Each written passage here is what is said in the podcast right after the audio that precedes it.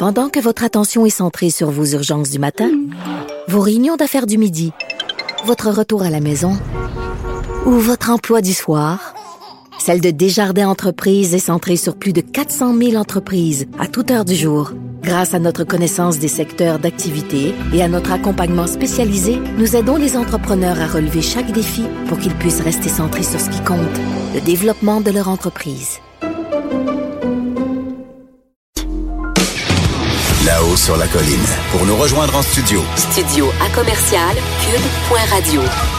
Appelez ou textez 187 Cube Radio. 1877 827 2346. On est de retour avec euh, Lionel Méné, notre euh, super linguiste, auteur du dictionnaire euh, québécois-français. Voyons, je ne l'ai pas devant moi. C'est ça, hein? C'est bien ça, Dictionnaire c'est bien ça. québécois-français. Bonjour Lionel. Bonjour Antoine. Alors, euh, il y a un des mots qui, qui fait, un, un des mots dont on voulait parler, fait beaucoup parler justement aujourd'hui, c'est le mot islamophobie. C'est vraiment un terme d'actualité. C'est un terme que certains considèrent comme piégé. Parle-nous de, présente-nous un peu le mot. Oui, effectivement, c'est un mot qui est piégé, du moins le sens, un certain sens qu'on lui accorde. Ouais. Parce que si je vais à l'étymologie du mot Oui. islamophobie, islam et phobie. Mhm. Phobie, ça vient du grec, ça veut dire la crainte ou la peur ou l'aversion de quelque chose. Hmm. Et donc, euh, au sens strict, islamophobie, c'est la crainte ou la peur d'une idéologie, la religion, une religion, l'islam. Mhm. Or, euh, il y a un glissement de sens qui, qui est fait fréquemment, et on le voit très bien dans l'actualité aujourd'hui encore. Euh, on passe de, de la, la, la crainte ou la peur de l'islam à la haine des musulmans. C'est deux choses différentes. Mhm. On pense finalement d'un- d'une question d'opinion à une question de délit pratiquement, euh, parce que la haine c'est un délit. Et On évident- fait l'équivalent de, par exemple, l'antisémitisme. ben, l'antisémitisme, donc tu vois, dans, dans l'antisémitisme, tu as sémite, tu as des personnes. Oui. Quand on dit Oui. xénophobe, xénophobie, c'est des étrangers, c'est des personnes. Ah oui. Quand on dit homophobie, ce sont des gens homosexuels. Quand on dit euh, francophobie, ça existe la francophobie aussi. Bien sûr, au Canada, ça existe. ça existe un pas peu, mal, hein, oui. oui. Euh, ben, c'est c'est donc contre les Français ou les francophones. Ouais. Donc là, on voit très bien que c'est une catégorie qui indique des êtres animés, des êtres humains. Ah oui. Mais quand on passe de, mettons, francophobie, homophobie, euh, xénophobie à islamophobie, il y a un glissement de sens énorme. Oui, parce oui. que l'islam, c'est pas des personnes, c'est une religion. Et ça. donc, il y, a deux, il, y a, il y a deux catégories sémantiques, en fait, euh, dans la classe des, des mots en, sé- en phobie. En, Est-ce qu'il y a un mot équivalent pour, par exemple, la religion catholique? Oui, il y a christianophobie, mais là, c'est christianophobie. christianophobie, ça renvoie aux chrétiens. Ouais, ouais. Tandis que, donc, c'est un peu limite, ce cas-là. hein.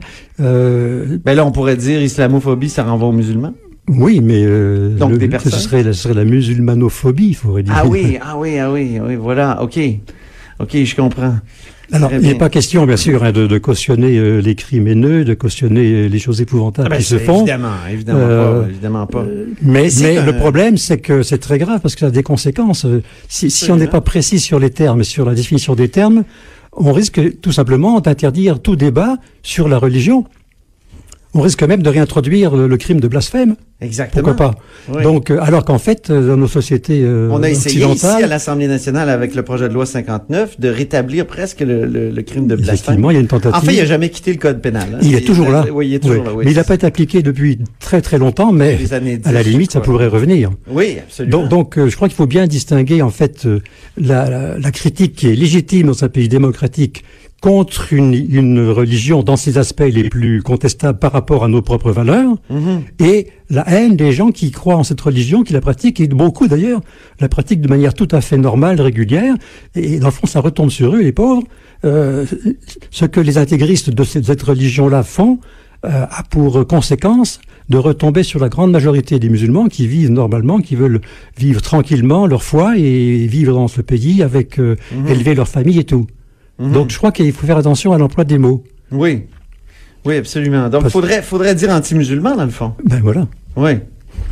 Et, et- et d'où vient ce mot-là? euh, Bah, ça vient de- du grec, hein, euh, oui, phobie. mais je veux dire, euh, on dit qu'il a été euh, Ah, d'où ça vient? inventé, instrumentalisé par... euh, Effectivement, ça vient en fait des pays du Moyen-Orient ouais.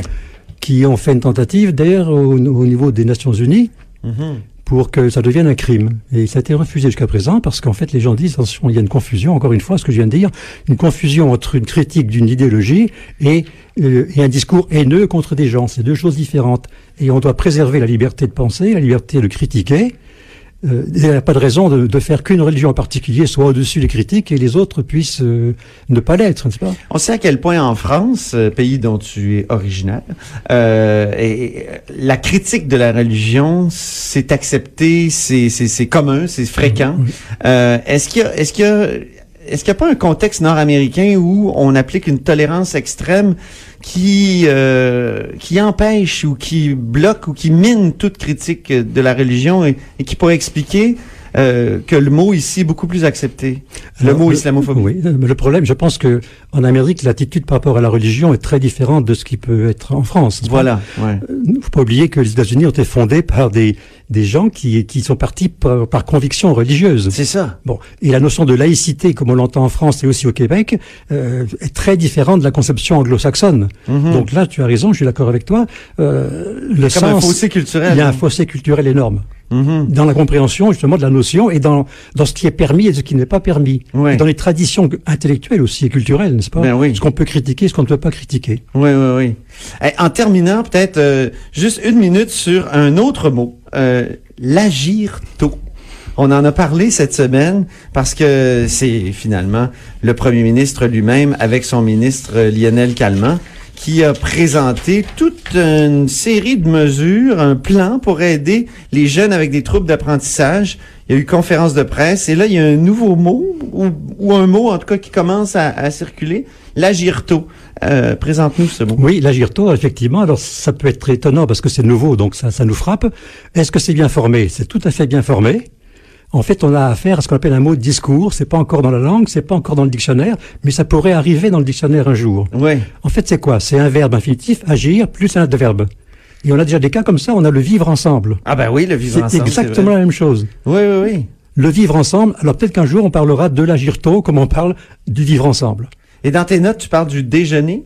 Alors, euh, disons que c'est fréquent en français que les verbes donnent des noms. Ah oui. Le verbe déjeuner a donné le déjeuner, le verbe dîner, le dîner, le verbe souper, euh, le souper, etc. Il y, a, il y a des dizaines de cas, c'est tout à fait courant. C'est un cas de changement de ce qu'on appelle une partie du discours, un verbe qui devient un nom, très courant en français. Donc l'agir tôt, ben, ça me paraît tout à fait intéressant et acceptable. Très bien. Ben merci beaucoup pour ces deux analyses euh, linguistiques, euh, cher Lionel.